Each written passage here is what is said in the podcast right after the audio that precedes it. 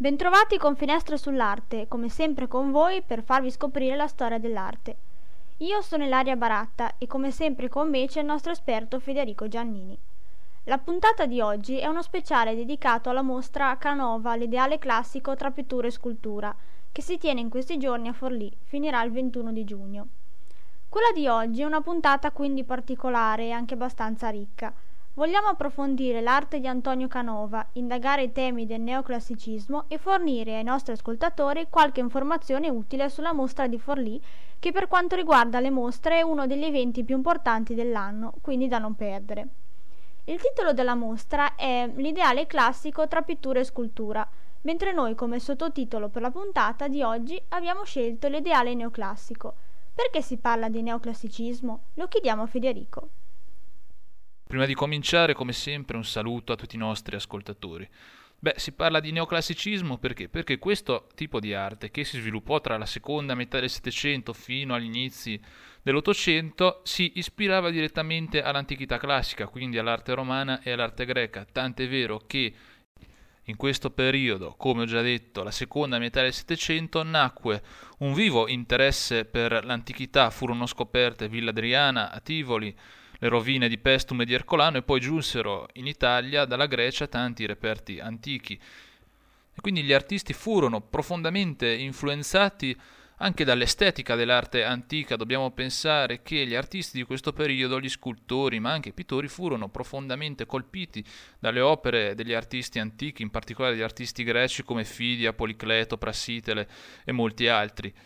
Ma i più colpiti dall'arte greca e dall'arte romana furono senza alcun dubbio gli scultori. Questo perché? Perché dell'arte antica ci sono rimaste quasi esclusivamente le sculture. Ovviamente le eccezioni ci sono, però erano le sculture le opere che erano rimaste in maggior numero dell'arte greca e dell'arte romana ed erano le sculture quelle che eh, comunicavano quell'ideale di nobile semplicità e di quieta grandezza che era stato eh, formulato da Johann Joachim Winkelmann, che è stato il massimo teorico del neoclassicismo.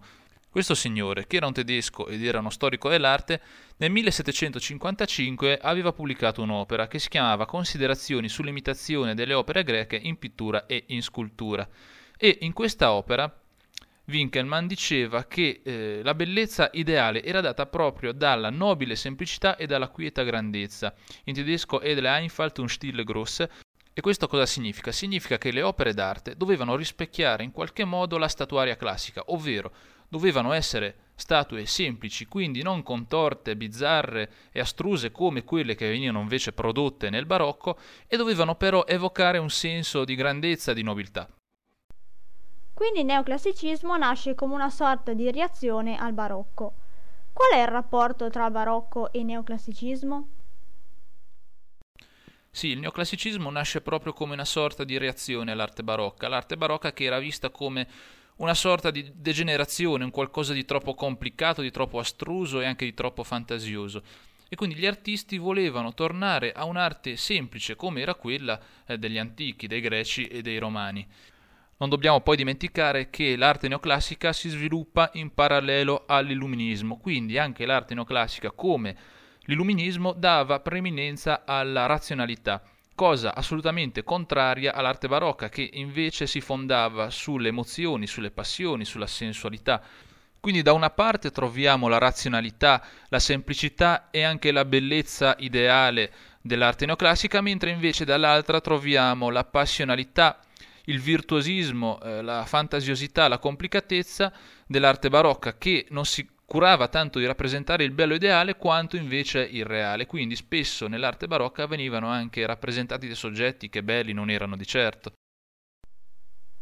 Quindi in sostanza quali sono le caratteristiche dell'arte neoclassica? Le due caratteristiche fondamentali dell'arte neoclassica sono quelle che abbiamo detto in apertura, ovvero la semplicità e il senso di grandezza che emanano. Semplicità si evince anche dalle pose delle sculture che non sono mai ricercate, ma le eh, sculture neoclassiche ci danno anche un senso di staticità in qualche modo, ma comunque anche di eh, grandezza e di maestosità.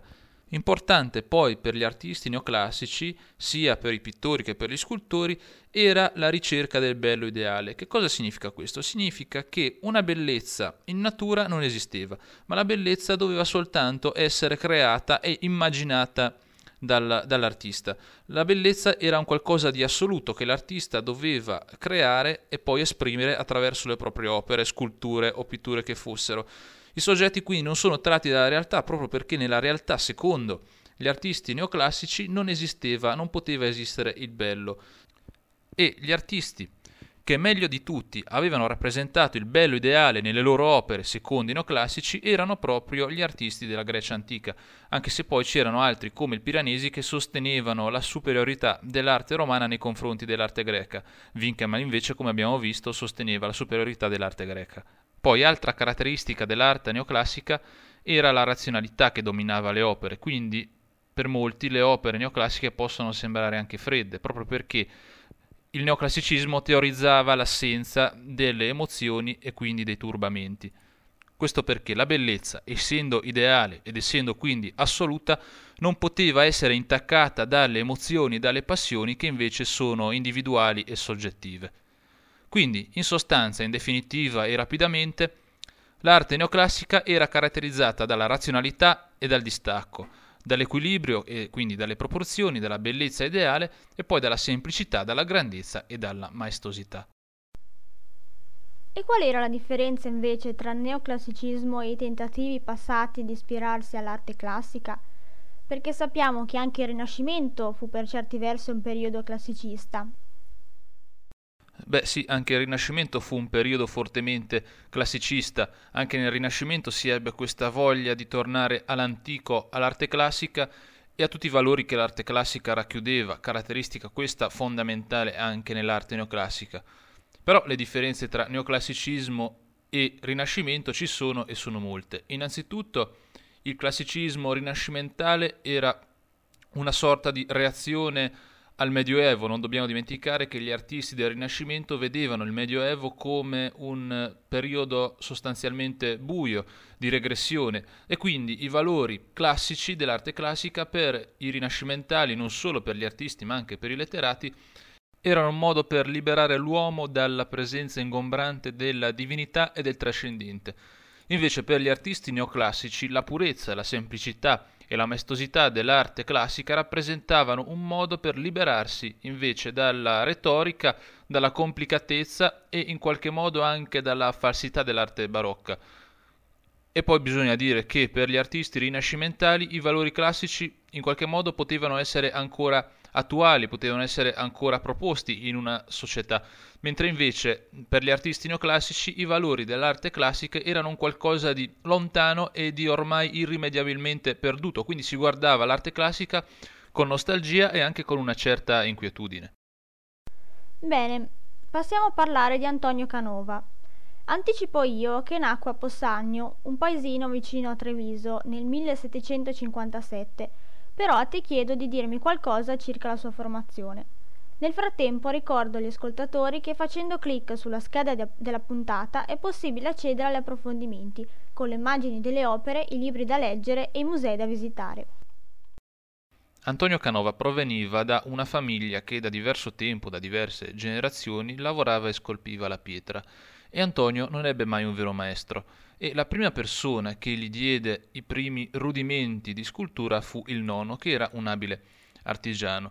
E eh, Canova non ebbe mai un maestro, ma si racconta di lui un aneddoto particolare che ci dà un'idea di quanto fosse portato per la scultura e di quanto fosse naturale e innato il suo talento.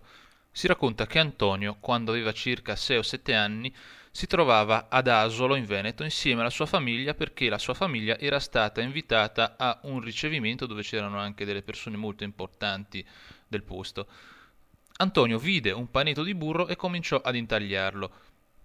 Alla fine scolpì un leone nel burro e suscitò tanta ammirazione tra i partecipanti a questa cena che uno di essi, che era Giovanni Falier, che era un importante senatore di Venezia, intuì in qualche modo il talento di Antonio Canova, tant'è vero che poi Falier fu uno dei primi eh, protettori, diciamo, de- di Canova. Quindi si trattava di un artista molto precoce, ma in che modo ebbe occasione di farsi conoscere al grande pubblico? Innanzitutto cominciò a farsi conoscere nell'ambiente veneziano grazie anche a Falier che eh, lo introdusse nell'ambiente. E comunque non era difficile per Antonio ottenere delle commissioni a Venezia vista la sua grande bravura e la sua grande maestria. E tra l'altro a Venezia, quando era poco più che un ragazzino, cominciò verso gli 11-12 anni a frequentare l'Accademia di Venezia, da dove uscì quando aveva 18 anni ed aprì a quest'età una bottega tutta sua. Poi nel 1779, aveva quindi 22 anni, conobbe l'ambasciatore di Venezia presso nello Stato Pontificio, che era Girolamo Zulian.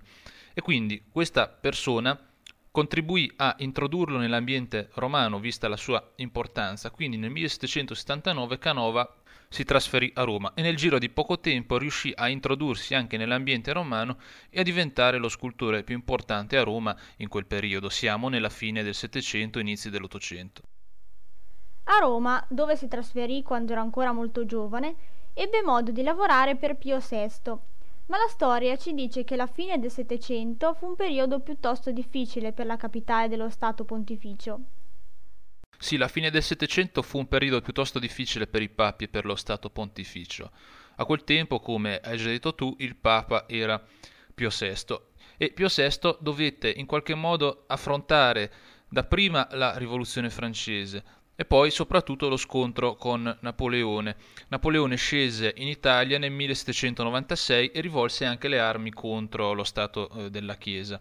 Il Papa venne sconfitto e fu costretto a eh, firmare il Trattato di Tolentino che prevedeva oltre a una certa somma in denaro che il Papa avrebbe dovuto versare nelle casse della Francia anche eh, la consegna di diverse opere d'arte che si trovavano sul territorio eh, del, della Chiesa. Nel 1798 poi scoppiò una rivolta durante la quale un generale di Napoleone fu ucciso dai romani e questo eh, fu il pretesto per quella che fu poi l'occupazione di Roma da parte dei francesi. Pio VI venne catturato da Napoleone e fu portato in Francia dove tra l'altro morì. A Pio VI succedette Pio VII, che era stato eh, eletto a Venezia proprio perché lo Stato della Chiesa di fatto non esisteva, i territori della Chiesa erano stati occupati dai francesi. Il Papa poté tornare a Roma soltanto nel 1801 e l'anno seguente Canova fu nominato dal Papa Pio VII ispettore generale delle antichità e delle arti dello Stato della Chiesa e attraverso questa carica Canova ebbe anche un compito piuttosto delicato perché nel 1800 15, subito dopo la sconfitta di Napoleone a Waterloo, fu inviato in Francia in una missione diplomatica per cercare di recuperare quante più opere possibili di quelle che erano state portate in Francia dalle truppe di Napoleone. Canova riuscì in questa opera, riuscì a portare di nuovo a Roma molte delle opere che erano state prese dai francesi e poi qualche anno dopo decise di abbandonare Roma per tornare definitivamente a Venezia, tanto che nel 1822 morì a Venezia e venne poi sepolto a Possagno nel tempio che si era fatto appositamente costruire a partire dal 1818. Bene, è un pochino divagato, quindi evito di farti ulteriori domande sulla vita di Canova e sul periodo storico. Quindi vorrei passare ad analizzare la sua arte. Prendiamo per esempio alcune delle opere che sono in mostra a Forlì, su tutte la Ebe, ma anche Amore Psiche, Venere Adone, Creugante e Damosseno. Insomma, nell'arte canoviana sono molti i soggetti mitologici o comunque tratti dal repertorio greco-romano. Ti chiedo il perché questo, anche se forse un po' ce lo possiamo immaginare. Beh, ovviamente la scultura di Canova era una scultura piena di questi soggetti mitologici e tu mi chiedi il perché, ma il perché è facilmente intuibile. Perché l'arte neoclassica, ispirandosi all'arte classica, quindi l'arte greca e l'arte romana, ovviamente ne traeva anche i soggetti, anche se comunque non è la prima volta nella storia dell'arte in cui in un movimento, in un periodo, compaiono i soggetti mitologici, erano già comparsi per la prima volta durante il Rinascimento, quindi in questo il neoclassicismo non porta nessuna novità. Però quello che cambia è il rapporto tra l'artista e il tema mitologico. Nel neoclassicismo e in Canova in particolare la mitologia diventa un modo per poter esprimere quell'ideale di bellezza che era stato teorizzato dai teorici del neoclassicismo. Quindi vediamo che queste opere che hai citato tu, quindi la Ebe, Amore Psiche, Venere Adone, Carogante Damosseno, sono tutte opere che ci trasmettono un ideale di bellezza e anche di quasi direi perfezione anatomica Guardiamo per esempio a questa Ebe che forse è uno tra i pezzi, se non il pezzo più importante che è in mostra a Forlì ed è presente in due esemplari, uno che è conservato a Forlì e l'altro che invece è conservato all'Ermitage a San Pietroburgo. Ebe era la coppiera degli dei e Canova decide di rappresentarla in tutta la sua bellezza, in tutta la sua purezza, decide di levigare il marmo alla perfezione, tra l'altro eh, la, l'assoluta levigatezza del marmo era una delle caratteristiche principali dell'arte di Canova. E poi la Ebe dà anche modo a Canova di cercare in qualche modo di conciliare il movimento, infatti questa Ebe non è ferma ma è in movimento, lo si nota non solo dalla posizione ma anche dal velo che è leggermente mosso, tra l'altro anche il velo è eh, scolpito con un'assoluta delicatezza e sembra quasi vero, sembra quasi che avvolga le carni di questa ebe. Dicevo quindi di conciliare il movimento con la semplicità, la compostezza e l'assenza di turbamenti tipica del neoclassicismo, tant'è vero che se guardiamo l'espressione di questa ebe sembra quasi che sia assolutamente inespressiva, tanto che a molti potrebbe sembrare una scultura eh, fredda, eh, poco passionale. Ma questa era una caratteristica del, del neoclassicismo che eh, non è presente solo in questa ebe, ma è presente in quasi tutte le sculture eh, di Canova hai citato Amore Psiche e Amore Psiche che tra l'altro sono protagonisti di una delle più eh, belle e appassionate storie d'amore della mitologia greca e eh, una scultura che è presente in mostra a Forlì in due esemplari. C'è eh, Amore Psiche in piedi che sono quelli presenti all'Ermitage di San Pietroburgo e poi c'è il gesso di Amore Psiche giacenti che invece è la famosa scultura eh, del Louvre. E il mito ci dice che Psiche era una ragazza bellissima e eh, Venere, gelosa di lei, mandò il suo figlio, amore o eros che dir si voglia, per farla innamorare dell'uomo più brutto e più avido che esistesse eh, sulla terra. Eros però cosa succede? Succede che si innamora di Psiche e mh, mm, decide di eh, disobbedire in qualche modo alla madre e di amare Psiche ma di nascosto. La storia va avanti per un po' finché eh, Psiche scopre chi è il suo amante, Venere scopre la storia e decide di sottoporre Psiche a delle eh, prove difficilissime. Solo che Giove si era talmente commosso per questa storia che decide di aiutare in qualche modo Psiche. La storia si conclude in modo lieto per i due amanti, Psiche viene accolta tra le divinità e i due possono quindi continuare la loro storia. Poi hai citato Veneradone, che è una delle opere più importanti di Canova e che ci dà ancora l'idea di quanto fosse morbida la sua scultura, di quanto lui fosse capace nel rappresentare le carni quasi come se fossero eh, vere, tangibili. E poi il Creugante e il Damosseno, che invece erano due atleti appartenenti al repertorio delle storie classiche e quindi danno modo a Canova di rappresentare, di dare un'idea della forza della potenza e della virilità di questi due personaggi che erano due pugili e vengono rappresentati da Canova nel momento culminante del loro combattimento. È ovvio comunque che la mitologia non è l'unica fonte dalla quale Canova attinge per le sue sculture. No, assolutamente no. Il Canova era anche un grande ritrattista, quindi la sua opera abbonda dei ritratti più disparati, papi, principi, ma anche amici e autoritratti. E i ritratti gli danno in qualche modo eh, l'occasione di cercare di applicare quella teoria del bello ideale anche al ritratto. E poi ci sono anche opere religiose, tra le quali una bellissima Maddalena, che tra l'altro è in mostra a Forlì, che però eh, esula un po' da quelli che erano i canoni del neoclassicismo. Qua sembra quasi di trovarsi di fronte a una scultura che continua la tradizione barocca. È una delle sculture in cui Canova raggiunge uno dei momenti di ehm, passione e di emozione forse più alti di tutta la sua carriera, anche se non vengono meno quelle caratteristiche di morbidezza e di levigatezza che sono proprie dell'arte di Canova. Prima abbiamo parlato di amore psiche, hai già detto che in mostra Forlì in particolare ci sono Amore Psiche in piedi, un marmo conservato all'Ermitage, e poi il gesto della famosa scultura Amore Psiche giacenti, quella che è conservata al Louvre. Il fatto che di questa scultura sia presente il gesso mi porta a chiederti quali erano le fasi di lavorazione delle sculture di Canova e l'importanza che i gessi ricoprivano. Sì, i gessi erano molto importanti per l'arte di Canova perché davano modo all'artista di eh, riprodurre eh, le opere in più esemplari, tant'è vero che nella mostra di Forlì ci sono due esemplari della stessa scultura, la Ebe, ma anche di altre. E eh, come avvenivano le fasi di realizzazione di una scultura di Canova? Innanzitutto c'era il disegno, il disegno che è importantissimo per tutti gli scultori e tra l'altro a Forlì c'è anche tutta una serie di disegni che ci dà l'idea di quanto accurata fosse eh, questa fase di preparazione da parte del Canova. Veniva poi realizzato un bozzetto in terracotta, successivamente veniva realizzato il eh, modellino della scultura in gesso.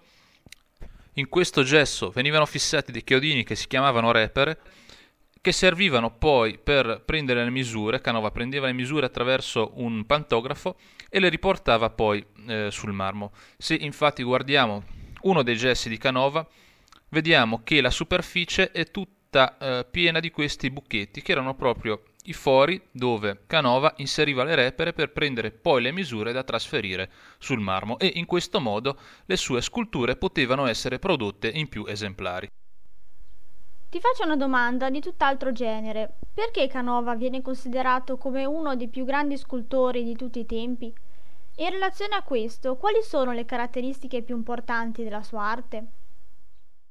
Canova è considerato uno degli scultori più importanti della storia dell'arte ed alcuni addirittura il più importante della storia dell'arte, proprio perché in un'arte di imitazione come era quella del neoclassicismo, Canova riusciva a mettere un qualcosa di personale nelle opere. E lo si evince in particolar modo dalla Maddalena che ho citato eh, poco fa, proprio perché con questa scultura faceva vedere di essere un artista che andava anche eh, in qualche modo contro quelli che erano i dettami del neoclassicismo. E questo comunque non vuol dire che Canova fu un artista indipendente, cosa che non era di certo, però non fu neanche un pedisseco imitatore come molti dei suoi contemporanei. E poi un grado di levigatezza del marmo e una raffinatezza così alta come quella che era propria delle opere del Canova non era mai stata raggiunta da nessun altro eh, scultore. E poi altre caratteristiche importanti dell'arte di Canova erano l'assoluta armonia eh, delle sculture, il loro equilibrio e eh, allo stesso tempo la loro semplicità che rispondeva in pieno ai canoni del neoclassicismo di cui abbiamo parlato all'inizio. Ora ti chiedo, come di consueto, qual è stata l'influenza di Canova sugli artisti successivi, molti dei quali sono in mostra Forlì.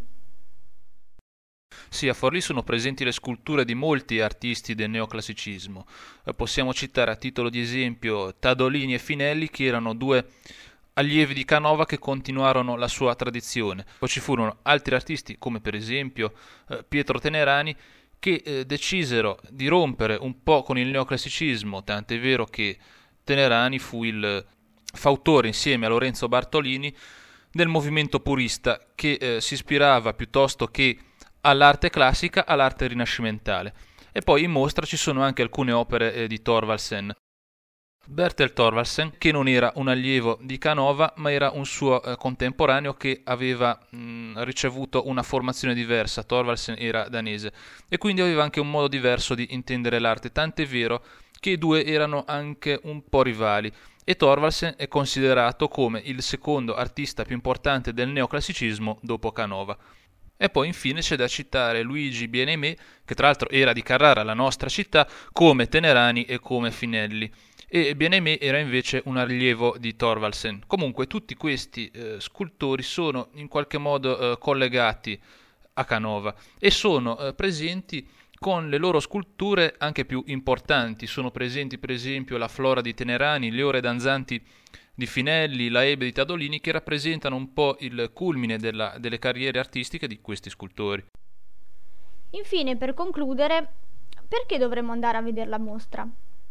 Eh, perché andare a vedere la mostra? Eh, perché si tratta comunque di una mostra completa su uno degli artisti più importanti della nostra storia dell'arte, perché è una mostra che ci dà un po' eh, l'occasione di vedere anche le opere più importanti eh, di praticamente tutti gli scultori neoclassici, eh, perché poi eh, le sculture di Canova vengono anche messe in rapporto con la pittura del neoclassicismo e poi perché Canova è un artista importante e in mostra ci sono anche eh, molte delle sue sculture più importanti, più belle e più famose.